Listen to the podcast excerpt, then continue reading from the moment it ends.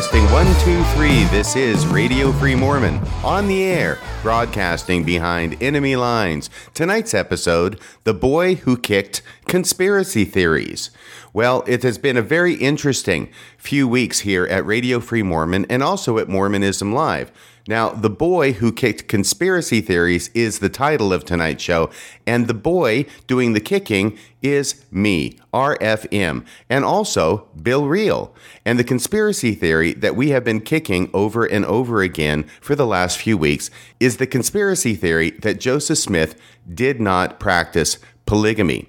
I remember a few weeks ago on Mormonism Live when we did the first episode on this subject, all we did was present the contemporary evidence that Joseph Smith practiced polygamy. And after we researched the issue and made that presentation, it seemed that we had a pretty good case from the available evidence that Joseph Smith did, in fact, practice polygamy. It is a position that all certified and peer reviewed historians, both inside the church and outside the church, agree with, but there is a small subset, although perhaps even a growing subset, of Mormons within the church, and some of them outside the church, who are nevertheless maintaining the minority position, and indeed what I would consider to be the conspiracy theorist position, that Joseph Smith did not practice polygamy, that all the evidence that appears to show that he practiced polygamy is really not evidence at all. These are all the machinations of Brigham Young and ill designing people who wanted to paint Joseph Smith with this polygamy brush in order to either support their own practice of polygamy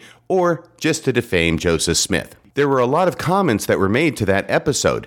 And then, sometime after that episode aired, one of the most prominent polygamy deniers, Michelle Stone, posted a response video of about two and a half hours in which she attempted to respond to the evidence that we set forth. That ended up in my issuing a podcast one week ago explaining why it was that I felt that Ms. Stone's response to our evidence was not persuasive to me personally.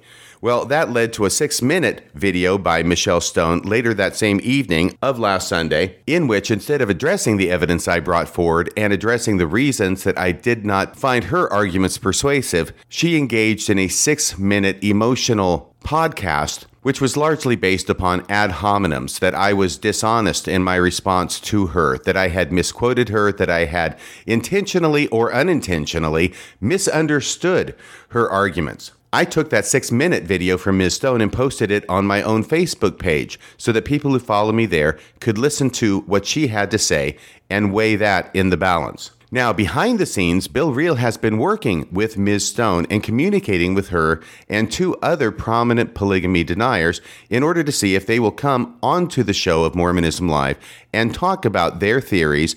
And we can talk about why it is that we do not think that their theories hold water.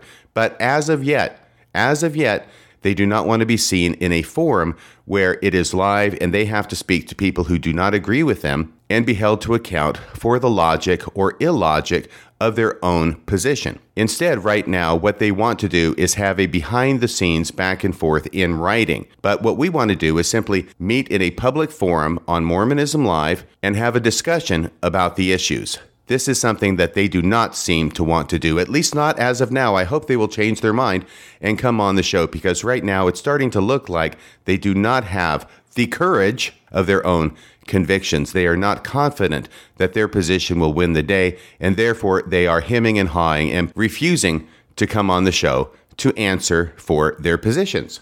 At this point, I have to break in for an announcement. I recorded this entire podcast yesterday, which was Saturday, July 1st, 2023. I had spoken with Bill Reel that very morning before I began recording the podcast. And what I reported here in this podcast was the state of things when I spoke with Bill Reel on the morning of Saturday, July 1st, 2023. I then proceeded to record the podcast. I then proceeded to edit the podcast. I broke off editing at around 2 o'clock yesterday afternoon for lunch, came back around 3.30 finished the editing, finished the production, and finally got the podcast up sometime around 5 or 6 o'clock p.m. on Saturday, yesterday.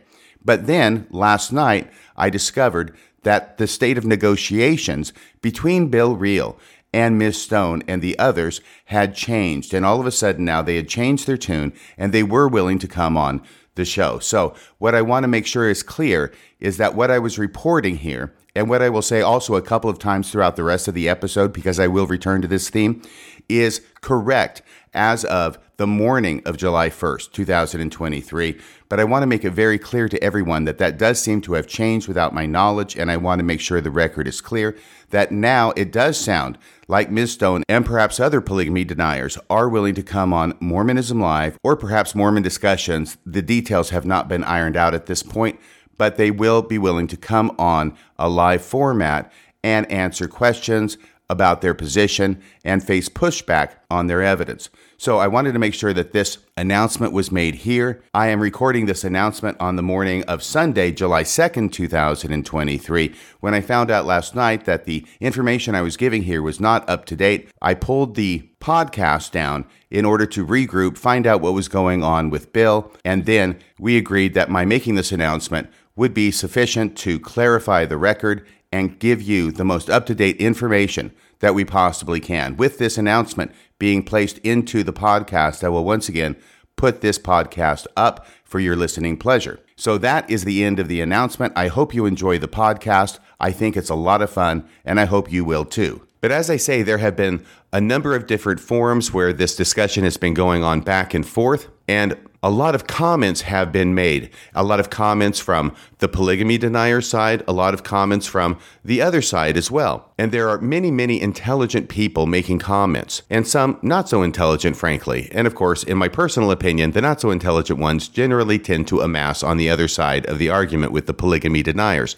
But I've gone through all the comments that have been made, and there are actually hundreds and hundreds of them that have accumulated in these different podcasts. I culled a number of those comments that I think are representative of both sides of the issue, and I wanted to share them with you here today. But before I do that, I want to tell you about something that Maven told me on the phone, which I think was a very, very interesting point that she made, because as Miss Stone has said, her number one reason for not believing that Joseph Smith practiced polygamy is that there are no children. She says there are no children, or at least no known children, and this is correct, from any of Joseph Smith's polygamous or alleged polygamous relationships. I had mentioned in my response that John C. Bennett, who everybody agrees was engaged in spiritual wifery and having sex with a lot of different women, also has no children from any of those relationships. And so it would seem that if having children is the absolute evidence that has to be had before it can be demonstrated or believed that some individual practiced plural marriage. Where are John C. Bennett's children from his extramarital affairs? Well, I don't think there are any. And so that is why hinging your position on whether there were children from alleged polygamous relationships does not amount to a whole lot.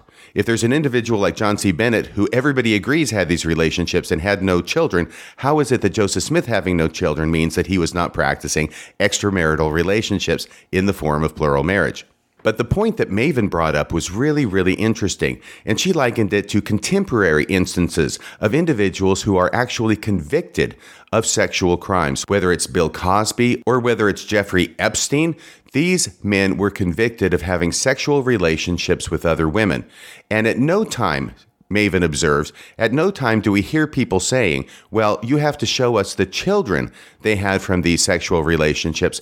Otherwise, we're not going to believe that they actually engaged in these sexual relationships. Nobody says that. And the reason they don't say that is because it makes no sense. Yes, we can find people guilty in a court of law beyond a reasonable doubt of having sexual relationships with women and children. And in the vast majority of those cases, there are no children that proceed from that sexual union. No children at all. And nobody says, unless you show me a child from this relationship, I'm not going to believe that this relationship actually occurred. So I thought that was an excellent point for Maven. I wanted to throw it out here for public consumption because I think she makes a very good point. I would also note that Ms. Stone's six minute response, in which she engaged with absolutely zero evidence and was really quite emotional about the entire thing, I had to make the observation that her response is much more like a person whose religious beliefs have been critiqued than a person whose historical position has been challenged.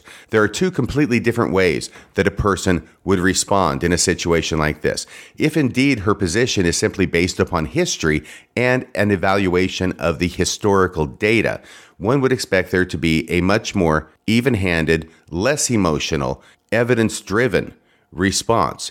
And yet, what we got was six minutes of emotion. And as I say, ad hominem against me personally. And generally, when we see that kind of emotion and ad hominem, it's because a person feels that their religious beliefs with which they identify are being challenged. And I know how this is. I was a member of the church for a long time. I still am on the records.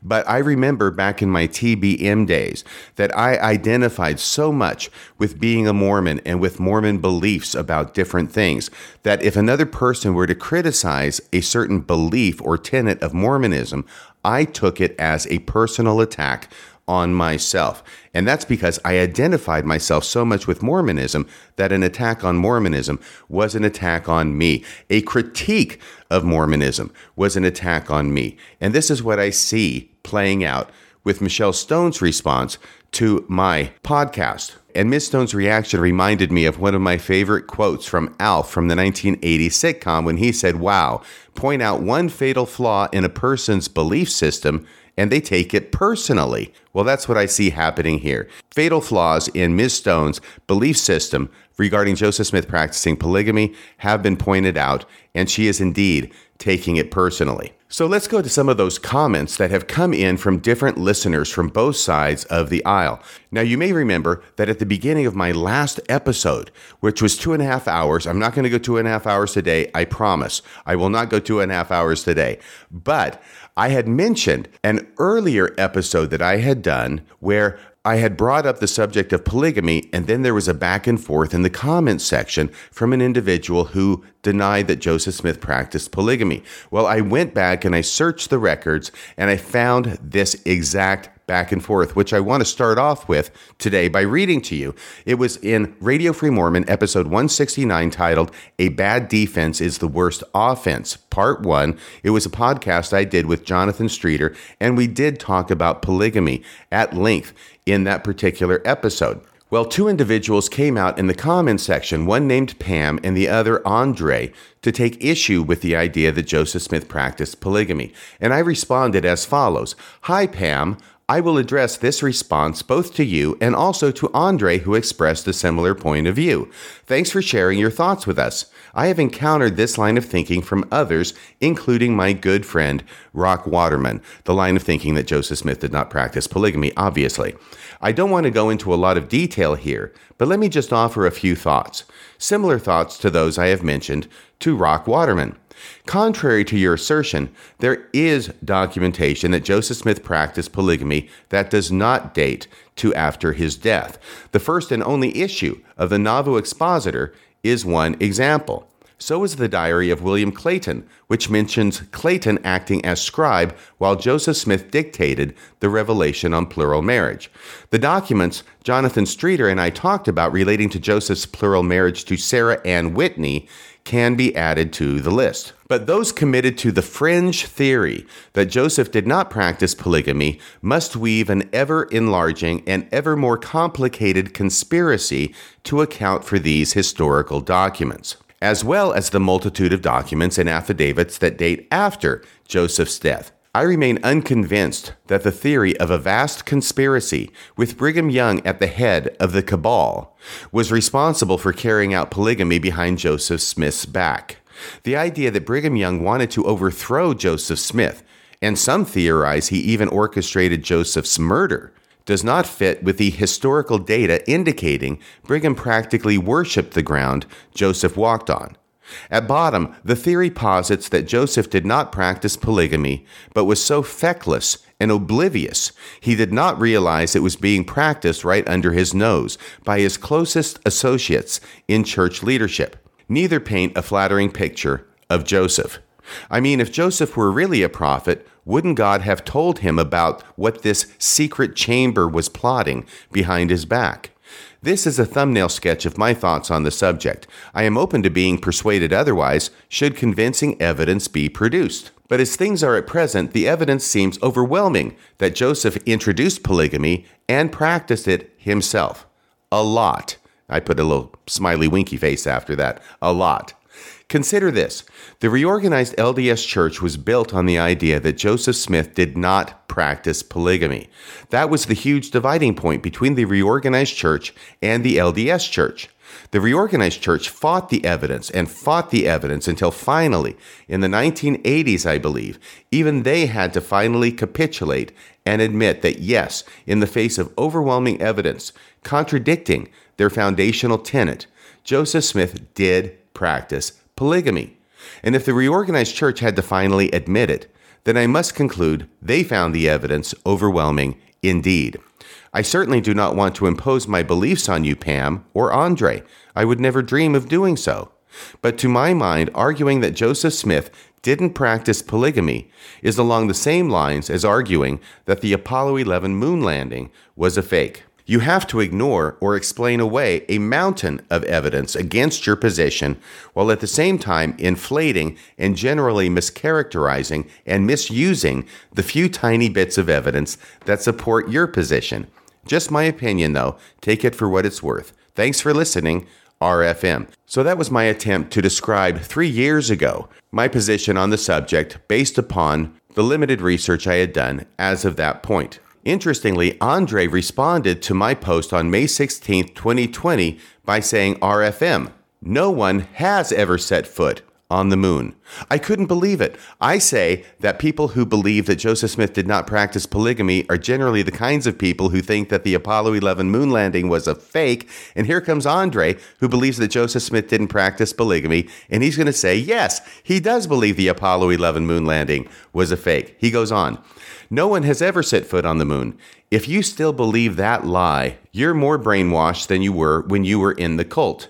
Brigham did not worship the ground Joseph Smith walked on. The way he treated his sons when they came in their mission to Utah proved that, as did his hatred for Emma and attempts on William Smith's life none of which, of course, have anything to do with his feelings toward Joseph Smith, but to other people who were related to him. Seems like a bit of a non sequitur. But Andre continues It's become more obvious you haven't done research on what you derisively deemed fringe and conspiracy theories.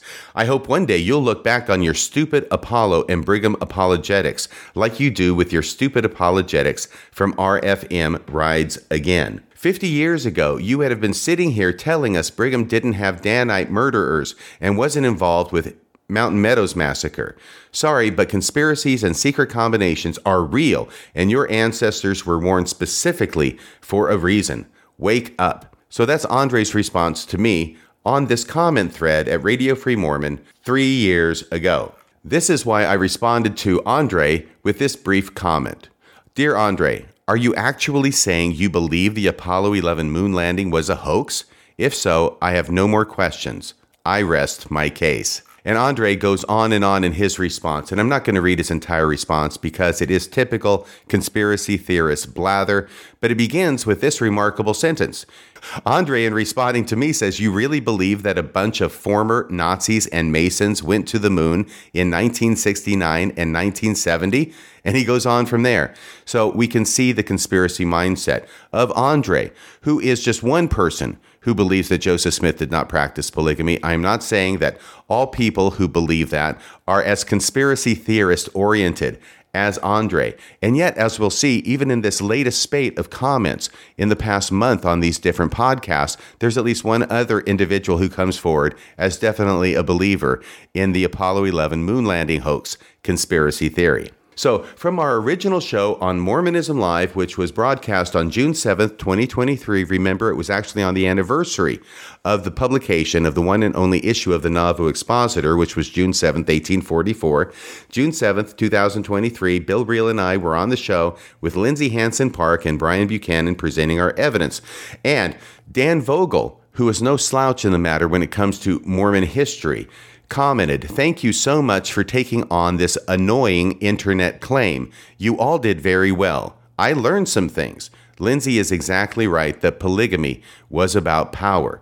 So thank you very much, Dan, for that comment. I think that given your expertise, your training, your background, your study, your publications, that that carries a lot of weight. Very glad to have you as a listener to Mormonism Live. Another person named Mike. Now, this is technically Mike Ross 6120, but I'm not going to go and mention all the different names of the people who are responding. I'll just give the first part of their name.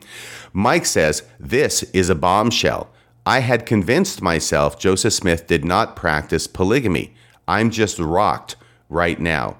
Well, this is what we had hoped to accomplish by bringing forward the evidence in one episode. The contemporary evidence that Joseph Smith practiced polygamy is that those who have heard that theory and may have believed it, but are yet still rational and not completely sucked into the conspiracy theorist mindset, might realize, like Mike did, that the evidence is solidly against that particular conspiracy theory. And he apparently is open to changing his mind. He says he's just rocked right now. I don't know what happened with him after that. Hopefully, he'll continue looking at the evidence and basing his conclusions on the evidence together with logical and rational thinking. Randy says the guys addressed this subject because of the recent phenomenon of Utah Mormons advocating the view that Joseph Smith had nothing to do with polygamy and that it was instead practiced by some of the apostles in violation of Joseph's teachings. You see, Randy's making this comment because a number of people were saying, Why are you even having a podcast about this? Nobody believes this. Everybody knows that Joseph Smith practiced polygamy. In fact, the church has even admitted that on its own website in a church essay that came out a number of years ago. There were people who were wondering why we were talking about it. They were unaware of the fact that there is a substantial and growing number of Mormons who believe exactly that. So Randy's explaining why it was that we were covering it. He goes on Some of the proponents, i.e., of Joseph Smith not practicing polygamy, also assert that some of those sinful apostles conspired to have Joseph killed, that Brigham Young concocted the revelation, 132, after Joseph's death, that everybody in Nauvoo who said that Joseph was polygamy's originator were evil people who wanted to kill him that William Clayton was in cahoots with those adulterous apostles and wrote those entries in his personal journal to frame Joseph, and that all of the Mormons who went west were pressured by Brigham to falsely state that they had been introduced to polygamy by Joseph Smith.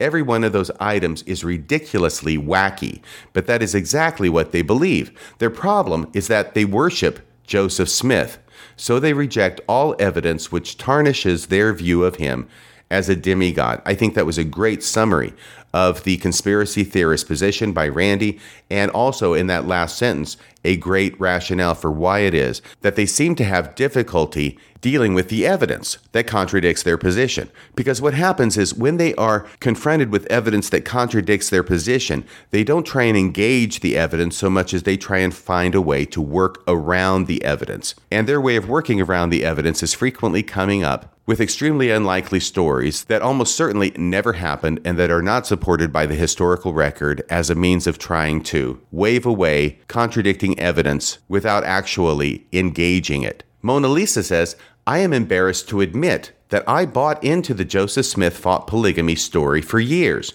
which kept me believing in the church longer than I would have otherwise. This podcast episode is very needed and helpful for anyone who is also using that conspiracy theory to make themselves feel okay about the horrible truth of Joseph Smith's lies, deception, coercion, and manipulation. Amen to that, Mona Lisa. Now we come to another comment from the other side of the position. This is by a person with the name B.B. Barham. In responding to Maven, this person says, I did listen to the whole episode. I think Maven had said, Did you even listen to the episode? And this person responds, I did listen to the whole episode. I find the contraception slash abortion point unconvincing, i.e., why it is that Joseph Smith has no children from polygamous relationships, at least so far as we know now. If you look into what they actually had access to, the methods were largely ineffectual or dangerous. There's a reason modern birth control was the springboard for the sexual revolution in the 60s. People did not have good methods of preventing pregnancy before that? And when exactly do they address the fact that none of the women or their families write about the marriages until decades later, or the legitimacy issues with the William Clayton journals? Now, in response to that, an individual named Team Poseidon responded to that particular comment and said, Well, simply stating, I find the contraception abortion point unconvincing does nothing but tell us about your state of mind. John C. Bennett was actually somewhat famous for being a physician with a specialty in gynecology. Willard Richards was basically a pharmacist. Both were close to Joseph Smith during the relevant time period, the first part of the 1840s. While I wouldn't dismiss the issues you raise out of hand, I think you exaggerate the relative strengths of the arguments on your side versus the evidence presented for the other side. Here are some questions I've asked to several people in your camp on the Joseph Smith and polygamy origination issue. So far, nobody has answered. And I've seen that Team Poseidon has posted this in different places in these different podcasts. And indeed, I don't see anybody trying to respond to it because what he's doing is he's looking at the two wives. You've got Joseph Smith and Hyrum Smith, who are thick as thieves. They're tied at the hip, and both of them are allegedly practicing plural marriage. The historical record supports it. But of course, Emma does not go west with the saints. She does not follow Brigham Young. She stays behind, and she then is part of a church the reorganized church that teaches that Joseph Smith did not practice polygamy. And this is used by the polygamy deniers as evidence that Joseph Smith did not practice polygamy. Of course, they use that as evidence. But what Team Poseidon does is he says, okay, there's Emma over there who stays behind. But what do we do with Hyrum's wife, who did not stay behind, but went west with the saints? Here's what he says. So far, nobody has answered. Maybe you will. Number one, doesn't it seem odd that Hyrum Smith's family, Hyrum arguably being the person closest to Joseph Smith and his constant advisor and confidant, doesn't it seem odd that Hyrum Smith's family followed Brigham Young and the polygamists, with Hyrum's direct descendants being prominent in church leadership, including two prophets slash presidents, that would be Joseph F. Smith and Joseph Fielding Smith, both of whom come through Hyrum Smith's line. So two prophets, Several patriarchs, in fact, all the patriarchs were through Hyrum Smith's line. That's why they all had the last name Smith. The patriarchal priesthood and the patriarchal office was a lineal office before it was discontinued by the LDS Church back in the 1970s. So, several patriarchs and even the current acting president of the Quorum of the Twelve, that's Elder Ballard, who also comes through that same line. Number two, isn't it odd that the key leaders of the Brigham Young faction literally all were placed into their positions of power and authority by Joseph Smith and sustained in such positions by him right to the end? And number three, wasn't Joseph Smith's hasty and violent reaction to the Nauvoo Expositor's first edition, which purported to expose Joseph Smith's secret teachings on polygamy, wasn't his response to that more consistent with the actions of a guilty man than of an innocent, aggrieved prophet who would have had his own platforms for clearing his name if his name could be cleared. So, there in number three, of course, what Team Poseidon is saying why did Joseph Smith react to the publication of the Nauvoo Expositor by having it declared a nuisance, using his position as mayor to do so, and then having the press destroyed? That does indeed sound more like what a guilty person would do rather than what an innocent person would do. That's a good point. Those are all three very good points from Team Poseidon. The next comment is again by Team Poseidon, who weighs in on the issue about the no children that Joseph Smith has from any of his alleged polygamous relationships. And he cast doubt upon that conclusion. And this is a very important point that Team Poseidon makes. Because really all this boils down to is that there is one alleged plural wife of Joseph Smith, and I believe her name was Sylvia Sessions, who had her daughter named Josephine Sessions, Josephine, whom she allegedly named after Joseph because she, the mother Sylvia, told her daughter Josephine that Joseph Smith was her father. Well, DNA testing was done in order to test that claim, and that testing ended up proving negative that actually Josephine Sessions was not descended from Joseph Smith, and therefore that particular claim was put to rest. But to my understanding, there has not been exhaustive testing of all the people who were alleged plural wives of Joseph Smith and their descendants. It was simply this one which presented itself as a natural subject because of the claim by Sylvia Sessions that her daughter Josephine was fathered by Joseph Smith. Here's what Team Poseidon says It appears to me that you're attaching an inordinate amount of weight to the no children line of argument. For one thing, it has not been established conclusively, not even by Ugo Perego, who was the individual who was doing the DNA testing, not even by Ugo Perego and the now defunct Sorenson Molecular Genealogy Foundation, which was the foundation through which this testing was being done. All right, so he says, for one thing, it has not been established conclusively that there were no offspring from Joseph Smith's plural marriage activities, notwithstanding the press conference announcement by Ugo and the SMGF the Sorenson Molecular Genealogy Foundation, suggesting the contrary.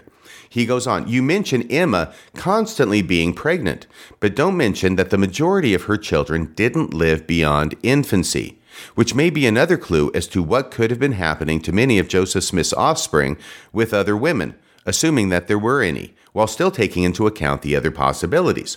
You raise some questions that are worth exploring further, but the questions themselves are not strong evidence either way and they do not really seem to counter the weight of evidence that was discussed in detail in this podcast. Once again, we're still in the comments having to do with our original podcast setting forth the evidence, the contemporary evidence that Joseph Smith practiced polygamy. So that concludes Team Poseidon's comment there. Boys are us now responds. I'm with you on this entire presentation and explanation and research, but during the call ins, when the question is asked whether there are any children, I don't think you can 100% dismiss the question.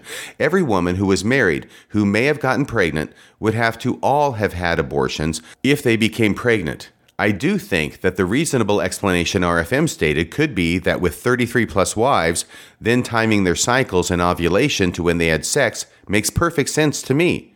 This is an answer I can agree with as to why there weren't any other children to Joseph Smith. Joshua says, This was so important. A lot of people are moving to the side that Brigham Young rewrote the history and Joseph was a true prophet, though fallen. I feel like this is a soft landing for people deconstructing but can't let go. I was there for sure at one point, and I know that I have family members that are there right now.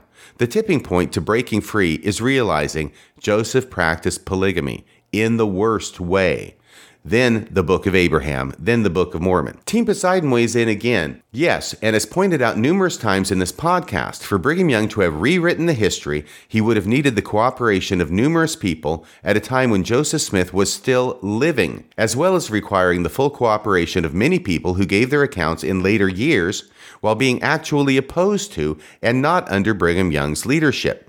It's an untenable cope for people who still want to believe that the Book of Mormon is true because they once had special feelings about it or something.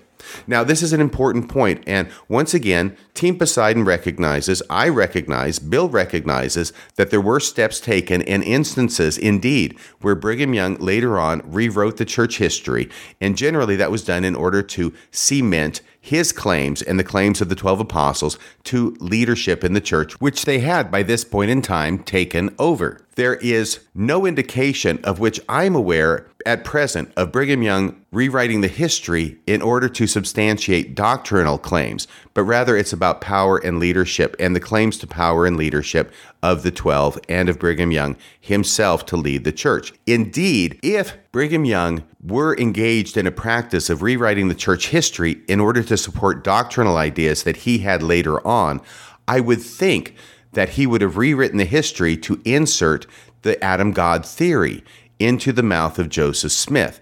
Now, why I say that is because we know that later on in Utah, Brigham Young, starting in 1852, starts enunciating the Adam God theory, which he will continue to enunciate and talk about over and over again until his death 25 years later in 1877. And he takes the remarkable step of introducing the Adam God theory into the lecture at the Veil in the St. George Temple, which was the only temple that was in operation at that time. We know from his writings that Brigham Young attributed the doctrine of Adam God to Joseph Smith. He said he learned it from Joseph Smith.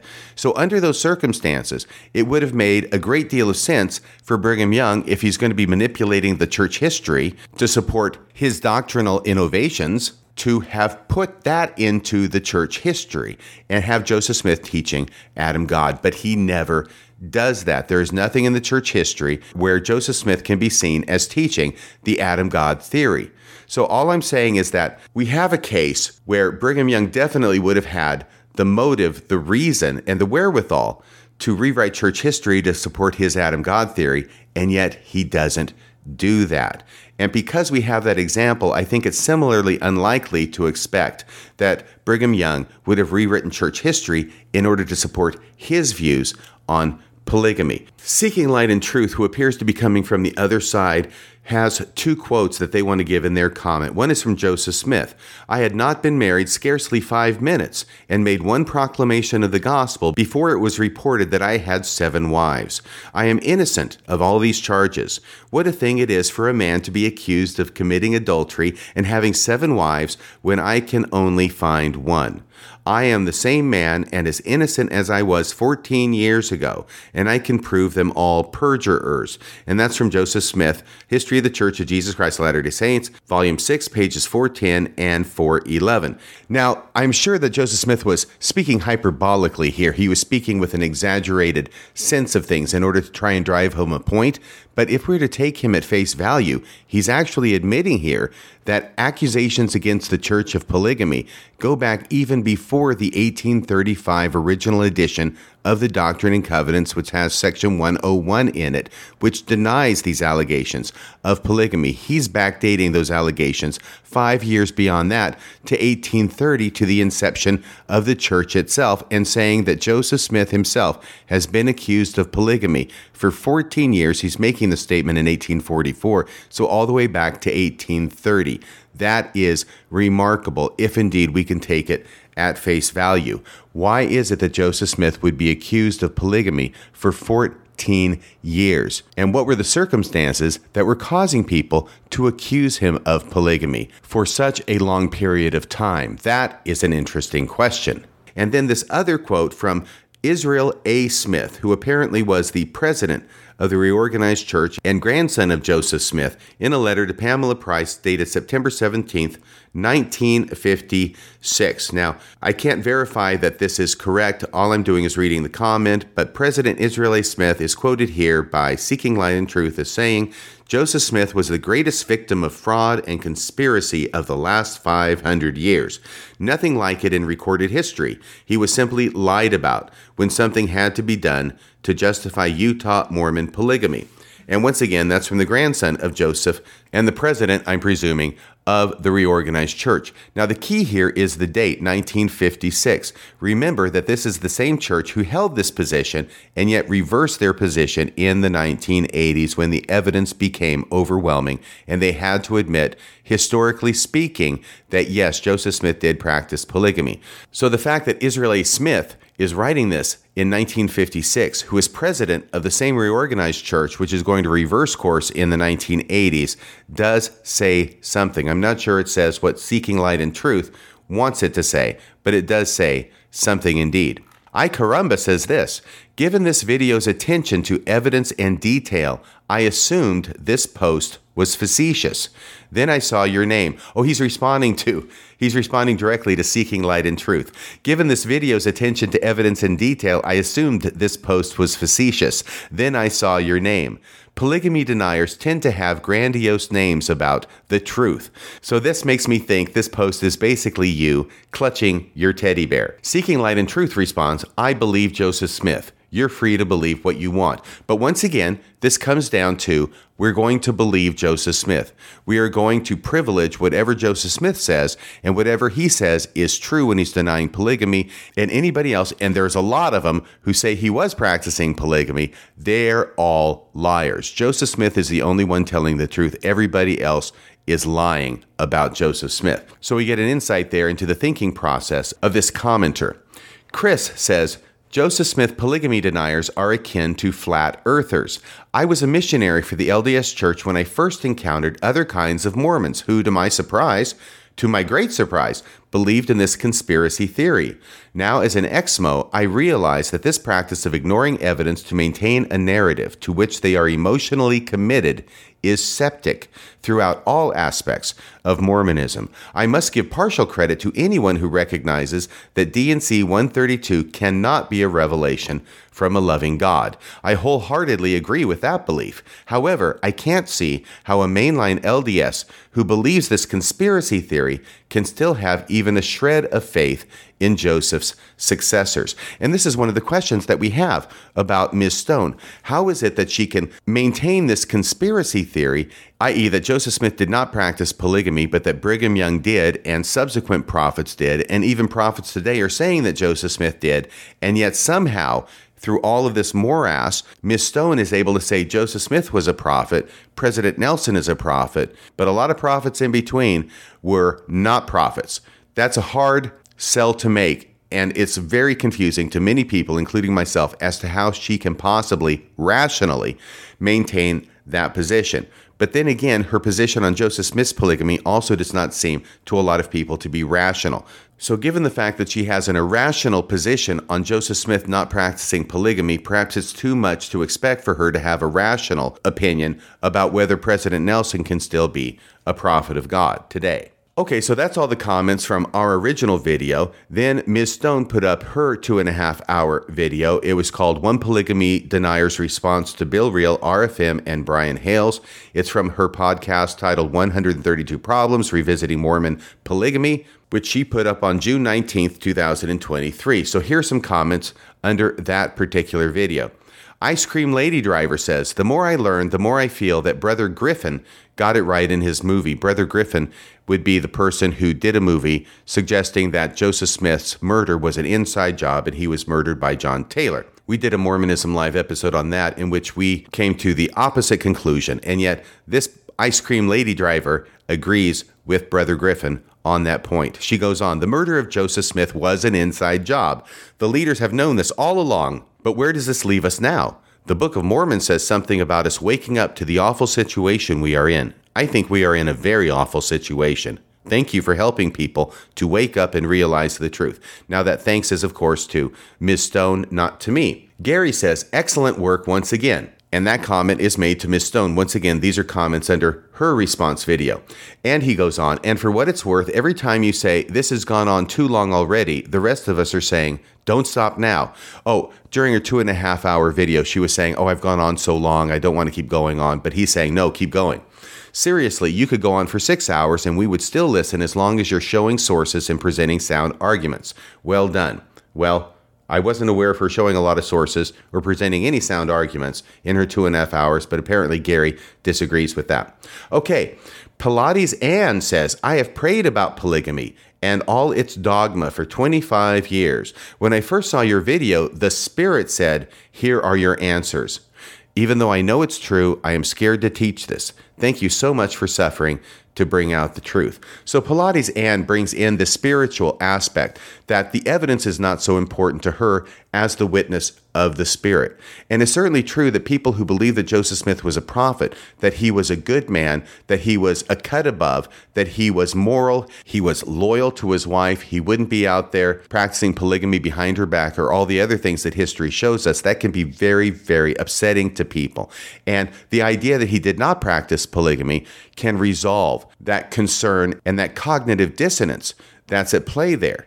So when you pray about it and you get the feeling that what is being taught that Joseph Smith did not practice polygamy makes you feel better, that is a resolution of the cognitive dissonance masquerading most likely as the Holy Ghost. And so for Pilates Ann it's a spiritual conviction. It doesn't have anything to do with the evidence, and that's probably good because the evidence doesn't support that conviction. Lisa says there is so much evidence on both sides that the only way to know the answer is to be completely humble and sincerely pray about it. So Lisa has the same opinion as Pilates Ann. You just got to pray about it. She goes on, Lord, help me to be open to the truth, even if it goes against what I already believe is the answer. Well, I think we should all try and follow that precept of being open to the truth, even if it goes against what we already believe is the answer. I'm not sure the Lord can help us much with that, but the evidence certainly can. Hold Russ says RFM got so triggered by someone having an opinion, he had to associate he had to associate your ideas with the moon landing conspiracy nuts for 20 minutes. Well, all I did was give an example and I actually read it earlier on in this podcast with Andre that yes, moon landing nuts can and do believe that Joseph Smith did not practice polygamy. They're both conspiracy theories and they both attract conspiracy theorists. And once again, I'll say I'm not saying everybody who believes that Joseph Smith did not practice polygamy also believes that the moon landing was a hoax. I'm just saying that there's an overlap there in that Venn diagram. And the overlap between the two connecting circles is pretty large. I Carumba comes in to say RFM proved beyond any reasonable doubt that the contents of D&C 132 existed in Joseph Smith's lifetime. Oh, I almost forgot. I did another episode that I forgot in the timeline. And the episode was that I just looked specifically at this issue of the three affidavits in the Nauvoo Expositor and how they reflect every single material aspect that is contained in section 132. So, how is it that people who are leaving affidavits in a newspaper published June 7, 1844, during Joseph Smith's lifetime, can so completely and accurately, between the three of them, describe the contents of Section 132 if Section 132 was not, as the polygamy deniers claim, it was not written until years later by Brigham Young, and then he wrote it later and said Joseph Smith came up with it. How is it that people during Joseph Smith's lifetime could accurately describe all the material contents, all the salient aspects of Section 132 during Joseph Smith's lifetime, if indeed it wasn't written during Joseph Smith's lifetime. That's what Ikarum is talking about here. Once again, RFM proved beyond any reasonable doubt that the contents of D&C 132 existed in Joseph Smith's lifetime. I listened to this for over an hour and a half just to hear how you explain that. So he's talking to Miss Stone. I listened to your podcast, Miss Stone, for over an hour and a half just to hear how you explained that. Very disappointed in your lack of response here. Well, I was too because she didn't really talk about it at all. Miss Stone simply sort of waved her hand at it, but never dealt with the evidence. Laura says to Miss Stone, Girl, you nailed it. You are my hero. End of the Fed says, I must say I am surprised. While I have not watched many of your videos to Ms. Stone, the ones I have watched were pleasant. I no longer believe in the church's truth claims, but can appreciate where there is common ground. I thought that the recognition of the harms of polygamy was one of those, i.e., common ground. But I am shocked at learning that you don't believe that Joseph Smith practiced polygamy. No, I haven't watched the whole video yet, but I will get through it. It's a long video that it seems like you have taken a lot of time to prepare. I am perplexed at how one can still hold on to LDS truth claims in the modern day without accepting a grand apostasy if Joseph Smith and the following prophets weren't following divine command. The evidence of Joseph Smith and polygamy is overwhelming, and the LDS Church admits much of it. I mean no offense, but I am curious and hope to see how you come to your conclusions. So, once again, somebody saying the evidence is overwhelming about Joseph Smith practicing polygamy and wondering how Ms. Stone can still claim to believe that President Nelson is a prophet in light of her position on Joseph Smith and Brigham Young and polygamy. The Chinny comes in and says, I was really excited to listen to this. Then my mood quickly changed. The arguments here are frankly just weak. It is, I suspect, about as good an argument as you can make, considering the historical evidence and the facts. Once again, that comment directed to Miss Stone, and I agree. Her arguments are frankly just weak. The Daily Dump says, really appreciate the response video, Ms. Stone. I'm adding the Ms. Stone just because I want to make it really clear who these are directed toward. Really appreciate the response video, Ms. Stone. Struggled to get through the panel's discussion points, made it about three fourths of the way through, and couldn't stand it anymore. I turned on YouTube Bigfoot stories instead because they are more rational and better document on this subject than those guys. So apparently, the Daily Dump thinks that Bigfoot stories are better documented than the evidence that we put forward showing that Joseph Smith practiced polygamy. The implication that the Daily Dump finds the existence of Bigfoot more likely than Joseph Smith practicing polygamy speaks for itself. Once again, we have this conspiracy theorist mindset at work, and every now and then popping up in the comments. Dan Vogel came in and made a comment on Ms. Stone's video. What he said was, first half hour of nothingness. Then you use the no children argument, including Josephine Lyons, which you missed the whole point of. Sylvia, i.e., Josephine's mother, Sylvia Sessions, Sylvia thought Josephine was Joseph Smith's daughter because she was having sex with both men, i.e., both Joseph Smith and her husband. This was a case of polyandry, where Joseph Smith had married Sylvia Sessions, even though Sylvia Sessions was married to somebody else. That's why Dan says Sylvia thought Josephine was Joseph Smith's daughter because she was having sex with both men. That's the only reason for her mistake. Case closed. Lila Tuller comes in and says, I hate to tell you this, Miss Stone, but Joseph was trying to hide what he was doing. That's why he never spoke of it. That's why Emma denied it. She was terribly embarrassed of what her husband did. You're thinking is suspect anyway, because you were hailing the virtues of polygamy before, i.e., she had a position that polygamy was great and of God before. That's what Miss Stone said in her video. So, Lila Tuller concludes, so why should we listen to you now? Jessica says, I'm so sorry you feel such a strong need to spend so much time and energy defending Joseph Smith. Once again, this is directed to Ms. Stone. It must be exhausting. I hope someday you can find some peace and let common sense prevail. Please keep in mind, crazy people rarely think they are crazy. People in cults do not think they are in a cult.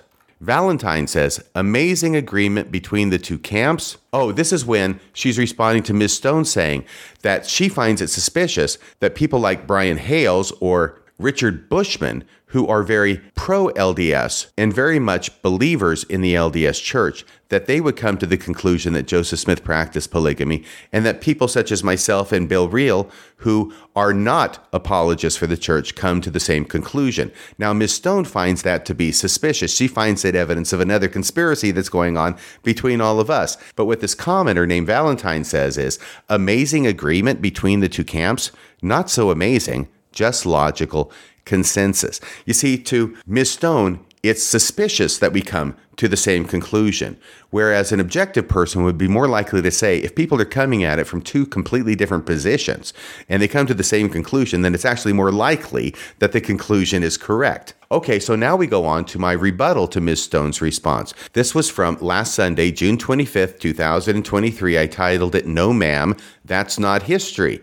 And yes, that was the title of a pamphlet response by Hugh Nibley to Fawn Brodie's book, No Man Knows My History. And the reason I took that title was because, first off, it was so on point because Ms. Stone's attempted history is not history at all. And the other thing that made it funny was that even though it's the same title that Hugh Nibley, an apologist for the church, used against Fawn Brodie, who was anything but. She was out there trying to get out the real history on Joseph Smith in this book she wrote back in 1945. The fact is that Fawn Brodie herself was one of the main players in bringing to light the fact that, yes, Joseph Smith practiced polygamy. So, using the same title from Hugh Nibley's book against Fawn Brodie was an irony too delicious for me to resist. And in response to my video there, where I set forth why it was that I found Ms. Stone's responses to our evidence to be unpersuasive, and I played a number of clips of her explaining what it was that she was saying and her position. Here are some responses to that video. Howie says, RFM, how you listened to Ms. Stone's podcast three times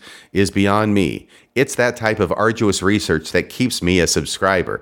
Well, thank you very much, Howie. I appreciate that. And yes, I did listen to Ms. Stone's podcast three times, and I wanted to do that, even though it wasn't an easy task. It was two and a half hours. You'd make that three times, it's going to be seven and a half hours by my math. It wasn't easy, but I wanted to do it in order to try my best to understand the arguments she was making so I could respond to them as appropriately and as responsibly as I possibly could. Rebecca, Biblioteca says, I listened to it one and a half times. In other words, talking about Miss Stone's response. I listened to it one and a half times and still have a headache. And Edmund says, in response to Rebecca, who would have thought you were such a hater? I'm surprised to see this comment coming from you. So I don't know why it makes Rebecca into a hater just to say she listened to a two and a half hour podcast one and a half times and she still has a headache. But apparently, in the mind of Edmund Patak, that makes her a hater. This is one of those things that happens once again where you critique a certain position or say something that is not in line with what is supposed to be the accepted conspiracy theorist wisdom, and immediately it's an attack. It's an attack on them personally. You become a hater, and therefore you can be disregarded. This is what happens in the conspiracy theorist mindset. You don't agree with me, that means you hate me. And because you hate me, that makes you a hater. And because you're a hater, that means I don't have to listen to anything you say. So, this is how contrary evidence is typically dealt with among conspiracy theorists. Deeper Thing says, I've only heard the excerpts RFM included here. Oh, the excerpts of Miss Stone explaining her position. I've only heard the excerpts RFM included here, and I feel like I've permanently lost a few IQ points. Thank you, RFM, for your sacrifice that spared the rest of us the painful firsthand experience. Well, you're welcome, Deeper Things. I do that twice a year when General Conference rolls around as well. Oh, here's Maven. Maven weighs in. And once again, these are comments made in response to my rebuttal to Ms. Stone's podcast. She says, I haven't been able to make it through the whole thing. RFM made fun of me for it. It's a lot of bias, projection, persecution complex, motivated reasoning, and thought stopping techniques. Bill has invited her on to refute our points, but I will call this one like I did for Jacob Hansen. She is not capable of genuine dialogue. Well, you may be right on that, amazing Maven, and she may not be capable of any dialogue whatsoever because it sounds like that is breaking down and that is not going to happen. Not because we don't want it to happen, but apparently because she, Ms. Stone, does not want it to happen. KSA Stamp says, I must say, this tit for tat with Michelle Stone is very entertaining. Well, I hope you're finding this entertaining as well, since the tit for tat continues. Both sides are taking themselves oh so seriously. Moi? Seriously? RFM, you do have a positive talent for lobbing firebombs into Mormonism. Thank you very much. You are like the dentist who starts a root canal without Novocaine. You are really hitting a nerve with this issue. Yes, I am, and so is Bill Reel. And that's why I want to continue hitting a nerve with this issue because I think this is an important point in time where the polygamy deniers have been able to print their books, have their little podcasts, and not really be publicly challenged on them. And what Bill Reel and I have fallen into is we are the guys who are publicly challenging them on it. We're showing how the evidence contradicts their theory, how their reasons are either irrational or unpersuasive or both. And it is frankly why I called this podcast The Boy Who Kicked Conspiracy Theorists, because it's like the boy who kicked ant hills are the boy who kicked Hornet's Nest. When you do that, all of a sudden, there's going to be a whole lot of activity where it didn't seem like there was a lot of activity before. And that's what's happening in spades right now. And why it is, of course, that there are so many comments to be culled through and read for your entertainment. At least I hope it's entertaining for you. I know it is for me. Jubron comes on and corrects me. Just a small correction. Three American astronauts went to the moon, but only two landed on it Neil Armstrong and Edwin Buzz Aldrin. Michael Collins, the command module pilot, remained in orbit. I said on my podcast that there were three men who landed on the moon. I was corrected by this individual and another, and my response to that was correction appreciated. So that's what a person does when they get corrected when they make a mistake in facts. They say correction appreciated. If this had been something where I'm on a conspiracy theory that no, all three people landed on the moon, then I would have had to come up with some kind of crazy kind of story to explain why I was right that three people actually landed on the moon and not two. But no, I'm dealing in facts, I'm dealing in evidence, I'm hopefully trying to arrive at the truth of the matter. And so when I get corrected, I say correction appreciated. Okay, Ron Funk says active LDS get offended when I try to explain that as an attorney, I have lots of experience and training in evaluating evidence and witnesses and in identifying when a story is true or made up. Apparently, all that does is make me arrogant. So when you have the experience of an attorney, believe me, Ron Funk, I know what you're talking about. When you have experience, which you've gained over decades in my case, of evaluating evidence and witnesses, which helps you identify when a story is true or made up.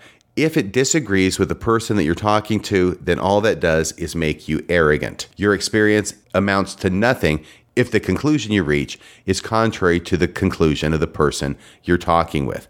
Nate says, at one point it was talked about Bennett, John C. Bennett, having allegations that leave him as an unreliable source. So, if I'm hearing correctly, allegations against Bennett should definitely be believed, and allegations against Smith should not be belief. Now, this is a good point that Nate brings up because, of course, everybody understands that John C. Bennett practiced spiritual wifery. That's why Joseph Smith excommunicated him. But what he's saying is any allegations of that sort against Bennett should definitely be believed, but similar allegations against Joseph Smith should not be believed. That's correct. That is the conspiracy theorist mindset. The allegations that support your position are believed, the allegations that contradict your position are dismissed out of hand. That is the methodology. Northern True says, whatever her specific, I think she's talking about Ms. Stone, whatever her specific, very personal reasons are, she is quite literally desperate to hang on to this notion. You don't buy Joseph Smith impersonators and quid pro quo family Bible marriage entries unless they are the only things left in the bargain bin of the prophet shop. Now, that was a great comment. And of course, it's referring to Miss Stone hypothesizing that Brigham Young and Heber C. Kimball brought in a Joseph Smith impersonator, which is referenced in the Martha Brotherton affidavit, which I talked about in my last podcast. And then Miss Stone's story regarding the Lott family Bible, which he completely made up, which is that John Bernhisel, a subsequent husband of Melissa Lott, after she married Joseph Smith and Joseph Smith was killed, she marries John Bernhisel. And then Melissa Lott wants to get divorced from John Bernhisel to marry this other guy that she really likes. And John Bernhisel says to her, by the way, once again, this is just a complete theory. This has no basis in reality, no basis in the historical record. It comes completely out of Ms. Stone's head that John Bernhisel says to her, Well, I tell you what, I'll give you the divorce and let you marry this guy you really like as long as you go back into your family Bible and enter into it all the suspicious stuff about you being married to Joseph Smith. So it's in that context and with that background that I want to once again read this comment from Northern True because it's so good. Whatever her specific and very personal reasons are, she is quite literally desperate to hang on to this notion that Joseph Smith did not practice polygamy. You don't buy Joseph Smith impersonators that's the Martha Brotherton affidavit. And quid pro quo family Bible marriage entries. That's the Melissa Lott Bible theory. Unless they are the only things left in the bargain bin of the prophet shop. Sleepy Calico says, RFM, thank you so much. I had no context for why Miss Stone imagined she needed to educate anyone that bias exists. She spent the first half hour of her two and a half hour podcast talking about bias. I sat through that prolonged torment, thinking she eventually would get around to a logical presentation of her counter arguments on the actual topic at hand. Appreciating that a claim of bias signals a conspiracy theorist would have done wonders for my rising ire. I can appreciate that a claim of bias would be a successful strategy to calm down the cognitive dissonance that conspiracy theorists themselves must experience when people attempt to present facts to them. Lesson learned. And thank you again. I think it was a great kindness for you to invest the time to respond to her video, even when you knew facts would just glance off of her. Actually, I think your effort was heroic. Wow. Well, thank you very much, Sleepy Calico. I don't know if it was heroic, but it certainly was time consuming, and I will confess to being very, very frustrated with having to listen to her podcast three times in order to try and make as much sense as I possibly could out of the arguments she was trying to make. Lisa says, it's really interesting because the more I sincerely tried to understand and be open to polygamy, the more depressed I became about the matter. Depression is not a fruit of the Spirit. When I was finally led to watch Michelle's videos, the cloud of depression was lifted. Polygamy is not and never was of God. I'm so grateful to not be weighed down by the false doctrine of polygamy ever again. The truth shall set you free. So, once again, we see how trying to quell one's cognitive dissonance on the subject of Joseph Smith practiced polygamy can be satisfied if one adopts the conspiracy theory that Joseph Smith never practiced polygamy. Tomb says, Listening to her podcast and reading the supporting responses, it seems believing Mormons mistake earnestness with accuracy. Yes, and they always have done so since its very inception. Believing Mormons mistake earnestness with accuracy.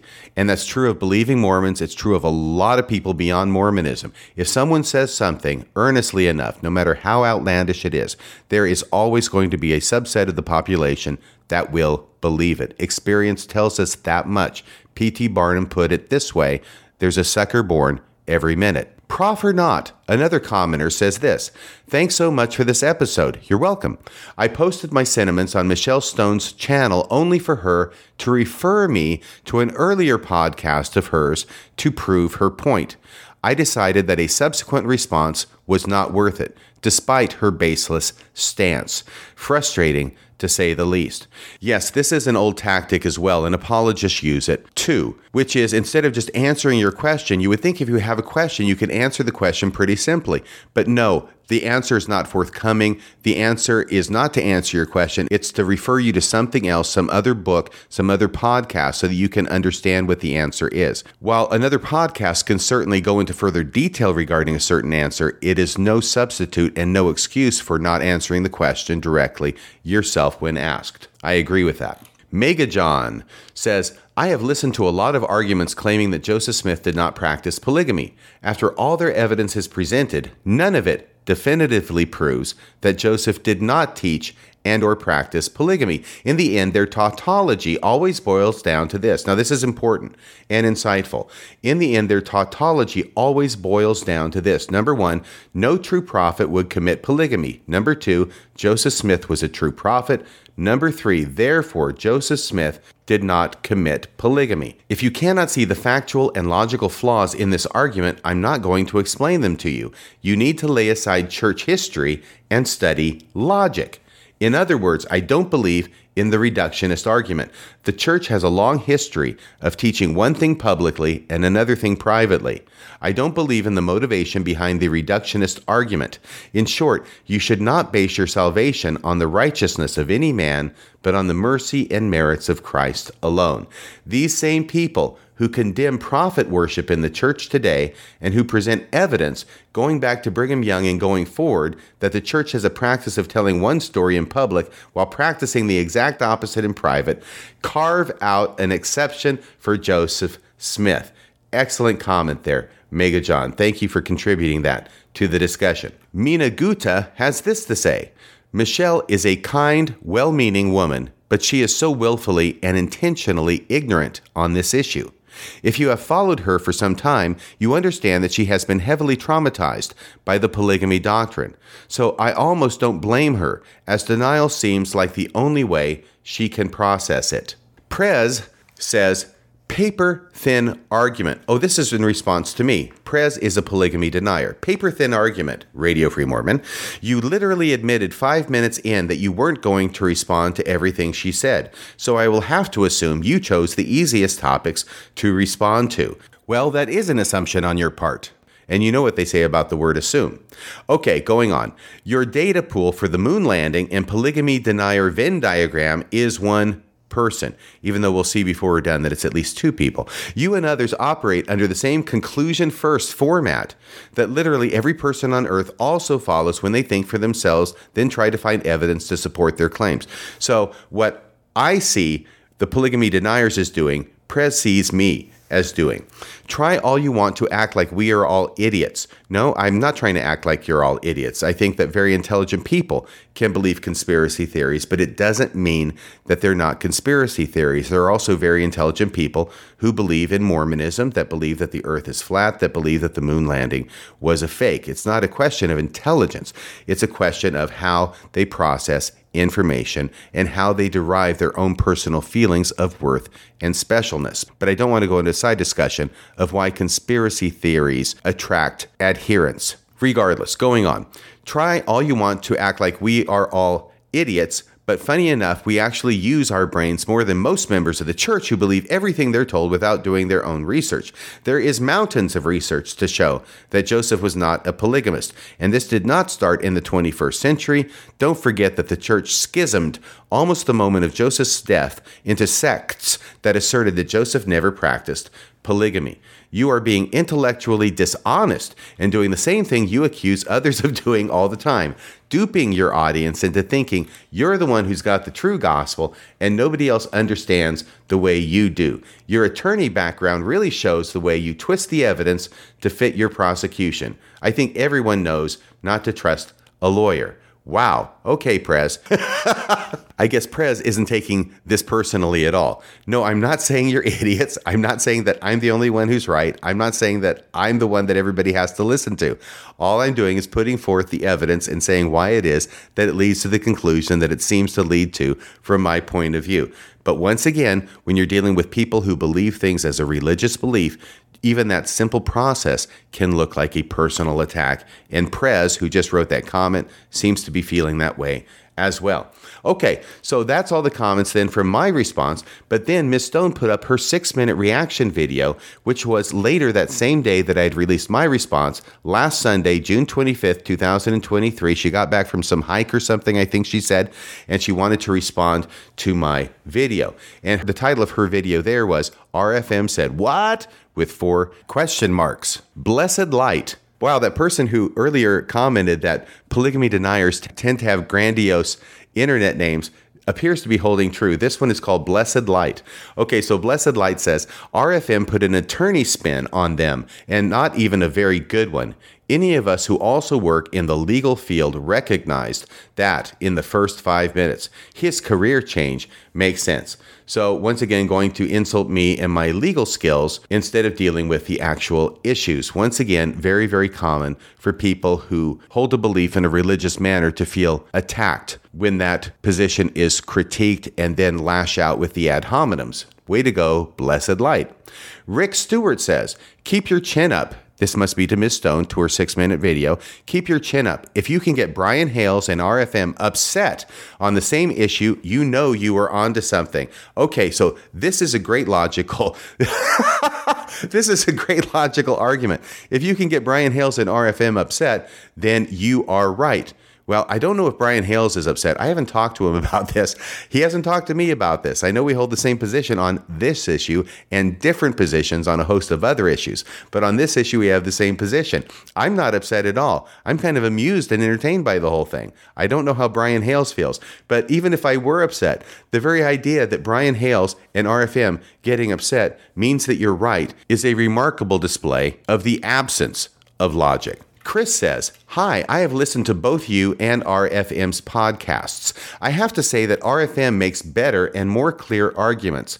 They are more logical and less biased than your opinions. I say opinions because when you say things like, I just don't believe her, and this is something that Miss Stone would say throughout, Oh, I don't believe that person when they said this. I don't believe this person when they said that. She tries to discount people who present evidence contradicting her position by saying, I don't believe them. So once again, Chris is saying, I say opinions because when you say things like, I just don't believe her, that is an opinion. And interjecting that into the argument is not sticking to the facts like you say you are. I think RFM has put together a presentation that sticks more to the facts than your presentations. However, I am having fun watching this debate unfold! Exclamation point.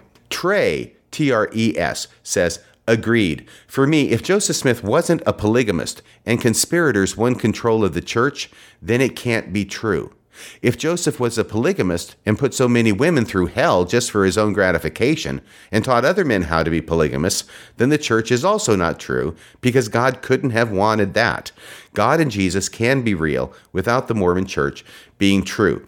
And here Trey presents the horns of the dilemma on which polygamy deniers, such as Miss Stone, have placed themselves if they continue to believe that Joseph Smith did not practice polygamy, but they also believe that the current church is still true. Another poster, TXCIN, says even if polygamy was not true doctrine and he, Joseph, did not cheat on Emma, Joseph was lying about seeing treasure and then said he could translate. He was found guilty of money digging, and it has been proven he could not translate Egyptian. So I think this commenter is saying, so what if he wasn't lying about polygamy? He was lying about all this other stuff. Doesn't that mean anything when it comes to evaluating whether Joseph Smith was a prophet of God? A poster named Prophet Central says, I thought about listening to his video. That must be my video. I thought about listening to RFM's video, and I have to say that you have made quite a wave in this world or in his world. For someone like him to dedicate multiple hours Well, if you're going to say hours, I think by definition it's going to be multiple. But regardless, going on, for someone like him to dedicate multiple hours to throwing dirt on you is quite an accomplishment. You see, he hasn't even listened to my video, and yet he already knows that I'm throwing dirt on Ms. Stone. If he were to go back and listen to it, he would find no dirt and just facts. The more he feels the need to defend his stance, the more sandy his foundation gets. Well, of course, that applies only to me, and it would never apply to Ms. Stone.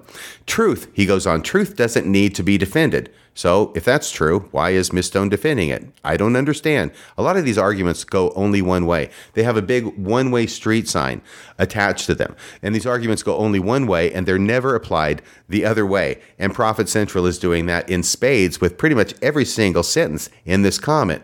Truth doesn't need to be defended. I just worry that by doing a short response, her six minute response, I just worry that by doing a short response, saying that you are not responding, is going the opposite direction that you want to. Just move forward and let the blind lead the blind and the dead bury their dead. So that's Prophet Central's comment. Antone says, please list the things he got wrong. I think that's a great comment. And Antone is not the only person to post that comment under the six minute response that Ms. Stone did to my podcast.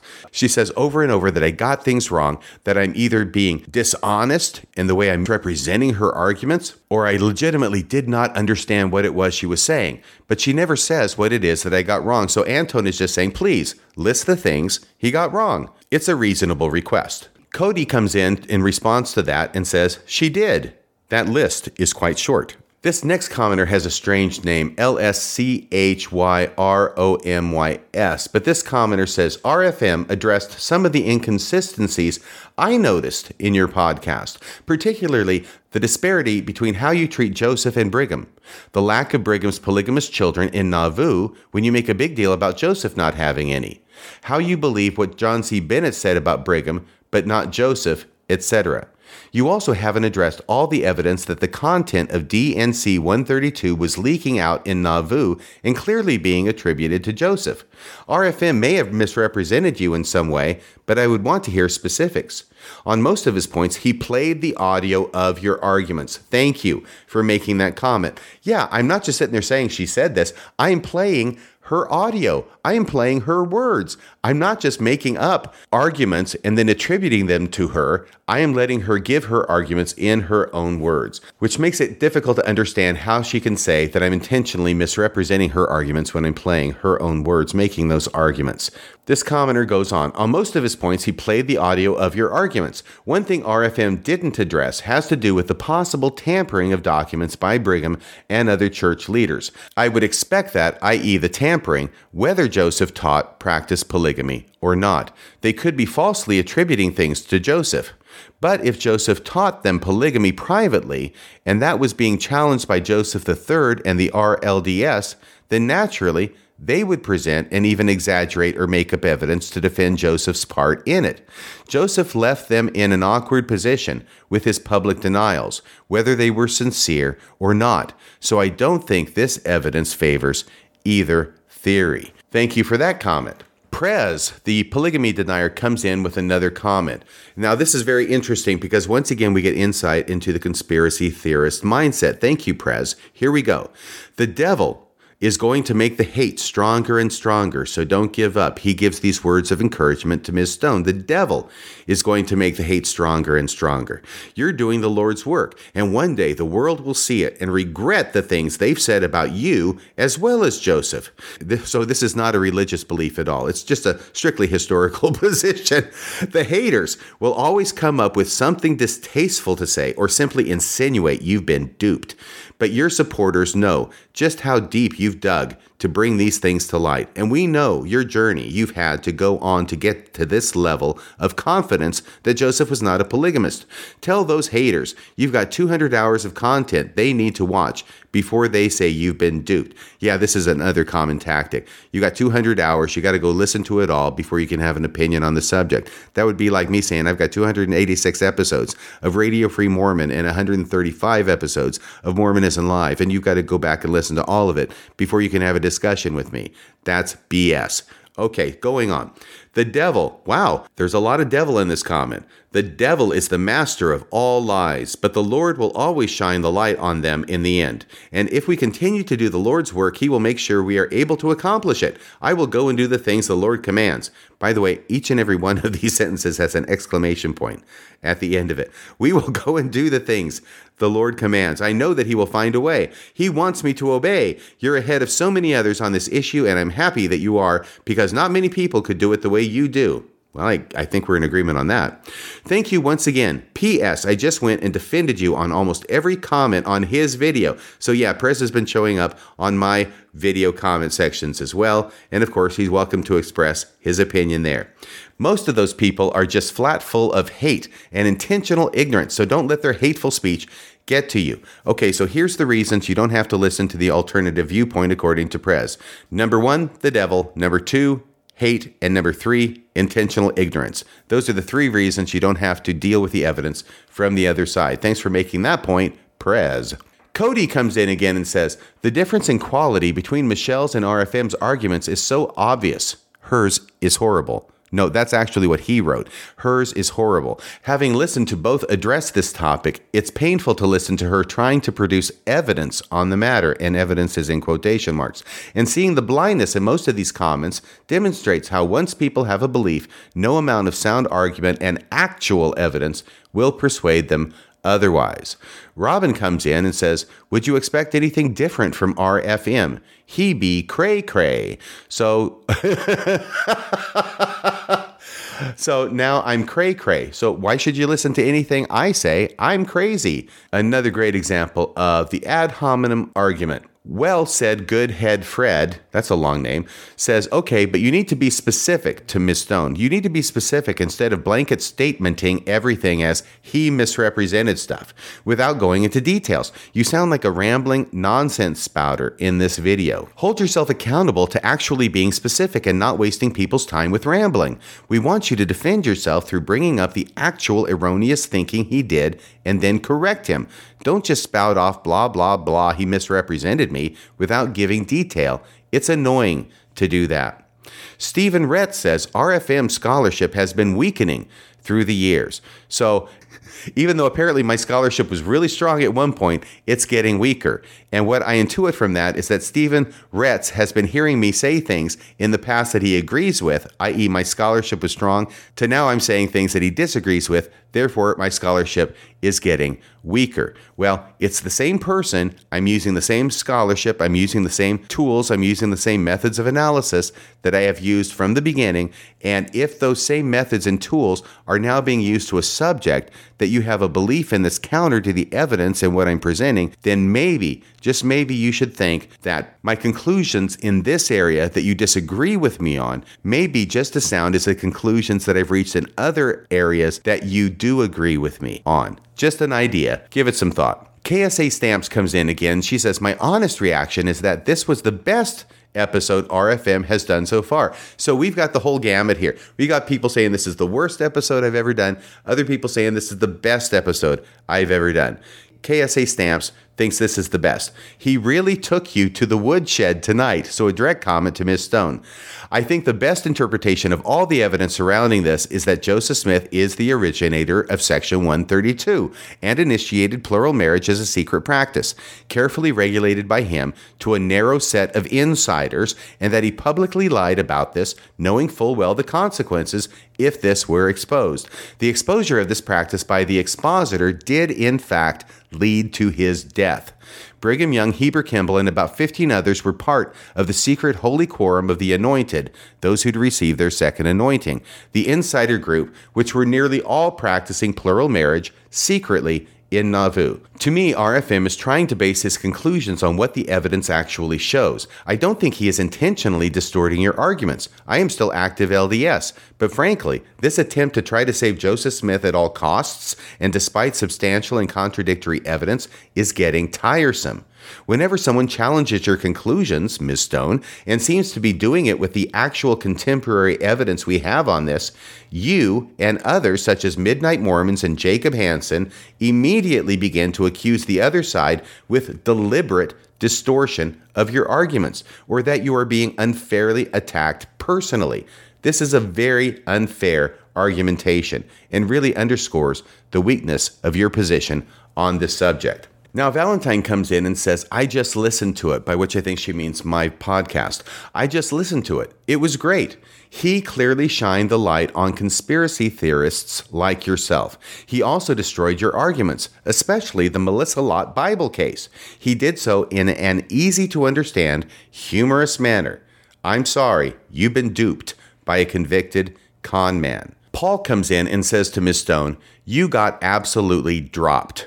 I am a Catholic, so actually, no dog in this fight. Your approach on the family Bible was so brutal. Why not just tell Joseph he doesn't control you anymore?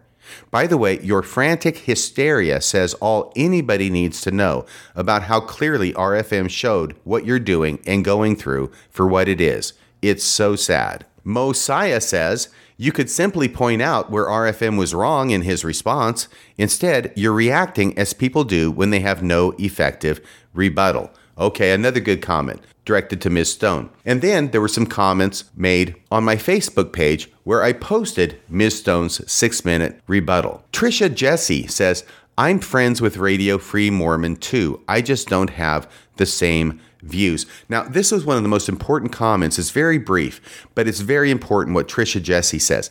I'm friends with Radio Free Mormon too. I just don't have the same views. Can't we just be friends and have different views?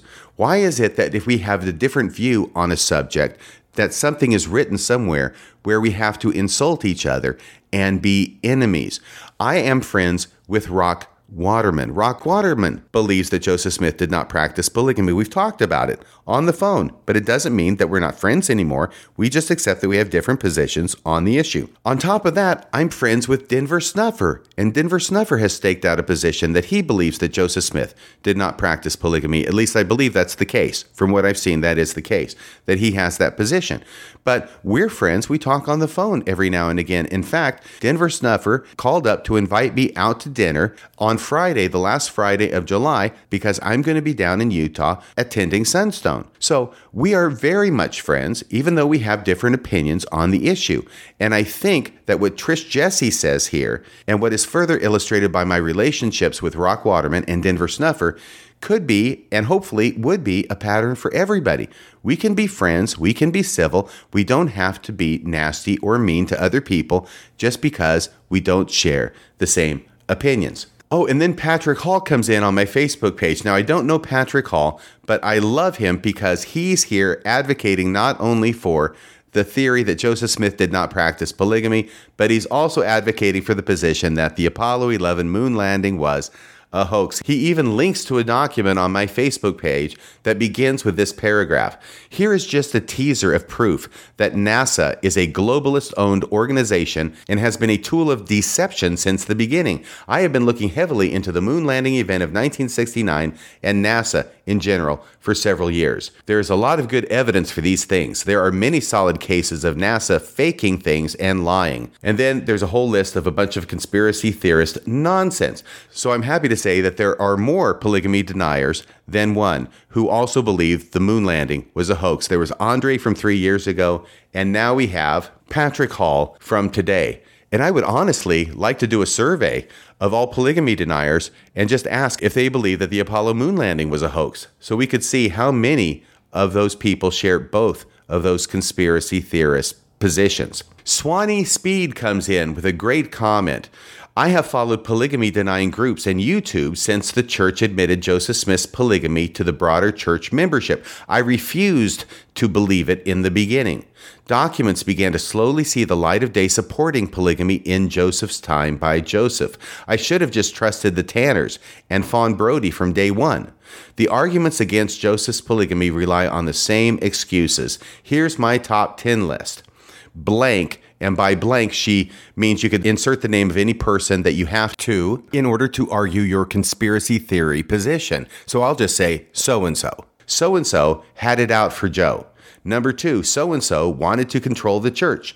Number three, so and so lied to harm the church. Number four, so and so lied to justify their bad acts. Number five, so and so's journals can't be trusted because they are secondhand sources or late. Once again, Swanee Speed is giving her top 10 reasons that she hears from polygamy deniers to justify their positions. Number seven, so and so can't be trusted because they aren't a Mormon historian. Number eight, so and so can't be trusted because they are a Mormon historian. Number nine, so and so forged that because it's not Joseph's handwriting. And number 10, my new all time favorite, Radio Free Mormon is the new pro Joseph Smith's polygamy prophet, and they believe anything he says. So that's a great list from Swanee Speed, synopsizing all of the arguments that are used by polygamy deniers in order to support their position by avoiding and waving away the facts. And then Michelle Stone makes an appearance on my Facebook page to make a comment in response to Paul Rodriguez. Here's what Michelle says. It's easy to claim I didn't provide any factual historical evidence. Okay, so Paul had said that Michelle or Miss Stone did not provide any factual evidence in her response to me, and indeed she didn't. But here's what Michelle says in response to him It's easy to claim I didn't provide any factual historical evidence when RFM intentionally omits the evidence I provided, misrepresents my arguments, and refuses to respond honestly to the actual points I made and evidence I shared. I hope people will watch what I actually said and I do too. That's why I played so much of it. I hope people will watch what I actually said. And by the way, I didn't just play it, I also said multiple times that I want people to go and listen to her whole podcast. And I gave them the name of the podcast and her name. I hope people will watch what I actually said, not RFM's dishonest misrepresentation.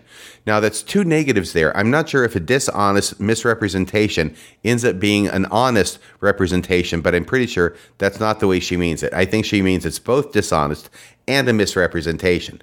And she goes on, and I hope people who watch both are bright enough to see what this really is. See, if you disagree with her, you're dumb. If you agree with her, then you're bright enough. If you are confused about any of my actual points or can't see how dishonest and inaccurate RFM is in this video, I will be happy to answer questions and clarify points on my video. I am extremely hesitant to engage at all here and will likely not engage further. But she did come to my Facebook page and make that comment. And by the way, that comment is still up to date because I'm not going to take it down. I want her to be able to express her opinion and I want people to be able to read what she has to say and compare it with what I have to say and what Bill Reel has to say so they can make their own informed decisions. I am not about suppressing alternate views. But Paul then responds to Ms. Stone by saying, Michelle Brady Stone, well, you have made an accusation that is defamatory, and he should call you to the carpet and debate you publicly and clear the air. And Michelle Stone says, I'll be curious to see if that will happen. Well, once again, of course it's defamatory, but I don't care. People defame me all the time. It goes with the territory. But certainly, I and Bill Reel have the invitation open to debate Ms. Stone publicly and clear the air. Ms. Stone says, I'll be curious to see if that will happen. What's really going on behind the scenes is that she appears to be refusing to allow that to happen. So I will be curious as well to see if that will happen. Going on, Patrick Hall responds to Miss Stone and says, I'd be curious to know why your devoted followers also happen to be people who deny the moon landing. Does it concern you that the people who believe your fictional claims are completely unmoored from reality? Interesting question, though somewhat trenchantly put by Patrick Hall. I don't think Miss Stone ever got around to responding to that one. But Paul comes back in and says to Miss Stone, I listened to his podcast, and he did ask people to listen to your podcast numerous times. How can you call him dishonest? Well, I don't think Miss Stone responds to that either. Now, Carol Willis comes in and says, You and RFM don't get it, do you? She's responding to somebody who supported my position. You and RFM don't get it, do you? Don't you realize none other than the LDS Church itself made up the lie in the first place that Joseph Smith practiced polygamy? Back then, it was to legitimize polygamy. Today, it is to legitimize the LDS Church and its claim to authority. The problem is, if it is shown that Mormon polygamy really was a product of Brigham Young, then Young is a fraud, and by extension, so is the LDS Church, since it claims its legitimacy and authority through Brigham Young. The whole house of cards then falls. They have motive to double down on their original lie instead of be honest and tell the truth for a change. So, those are some of the comments from my Facebook page where I posted my rebuttal, but I also posted on my Facebook page the six minute response that Michelle Stone did. There were a couple of comments there I wanted to bring up. Amy Hepworth Green says, She, Ms. Stone, comes off as a frantic personality who is bursting at the seams with anxiety. All I heard from her was word salad on high speed chop setting.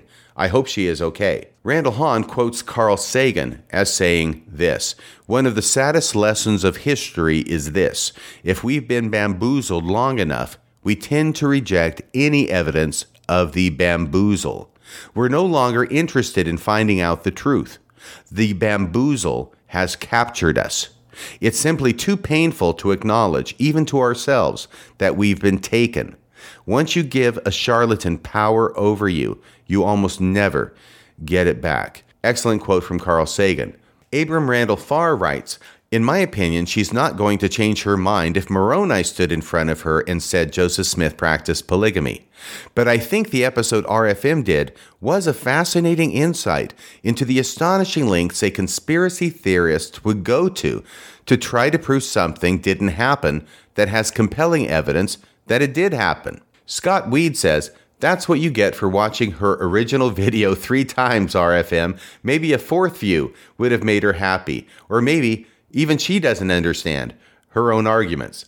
Trevor says, Well, if she is interested in having an honest and open dialogue, then maybe RFM, you should extend an invitation to her to be on Mormonism Live and discuss this issue in real time instead of response videos back and forth. Yes, that's what I would prefer. That's what Bill Reel would prefer. It seems that Ms. Stone does not prefer that, and neither do the other two people who are polygamy deniers. And I think they're associated with a podcast called Hemlock Knots that Bill Reel's been in contact with. It doesn't sound like they want to come on the show to talk about the subject either. Make of that what you will. Ruskov says most historians now believe and present evidence that Smith was a polygamist. Even the church itself states his number of wives is 30 to 40. You have to be willfully blind to these facts. She, Miss Stone, apparently is. And finally, Catherine says, Yeah, if you were misrepresenting her statements, RFM, if you were misrepresenting her statements and reasonings, then why would you tell people to go back and listen to her podcast to hear the missed material? But taking things personally is one way to create loyalty in one's viewership. Now, that's an interesting observation that taking things personally is one way to create loyalty in one's viewership. I don't know if Ms. Stone's taking this personally, which she obviously is, and other polygamy deniers who are making comments throughout, and I've read a lot of them, they're taking it personally is a way to create loyalty, but it's certainly, definitely a way to avoid dealing with the evidence. Well, those are some of the comments that have been going on in this recent situation where Bill Reel and I are presenting the evidence that shows that Joseph Smith practiced polygamy and also presenting evidence that shows that the polygamy deniers do not really seem to have much of a leg to stand on. It is not something that has happened to my knowledge, at least not in recent memory, where this kind of public discourse is taking place. And I think it's a very important moment in LDS history regarding this subject. And I think the fact that the polygamy deniers do not want to come on a public show and discuss the issue says a lot not only about the strength of their position, but their own perception of the strength of their position. Because it sounds to me like they know their position is weak and they don't want to be put in a position where they can be addressing other people who can push back on their position and show how weak it is. Well, this was a lot of fun for me. I hope it's been fun for you. I don't know where this discussion is going to go, but believe me, if Ms. Stone and the people at Hemlock Knots want to come on Mormonism Live to have a public discussion about this issue, we will make the time available to them. That is my promise to you. So, that's about all for tonight. Until next time, this is Radio Free Mormon, signing off the air.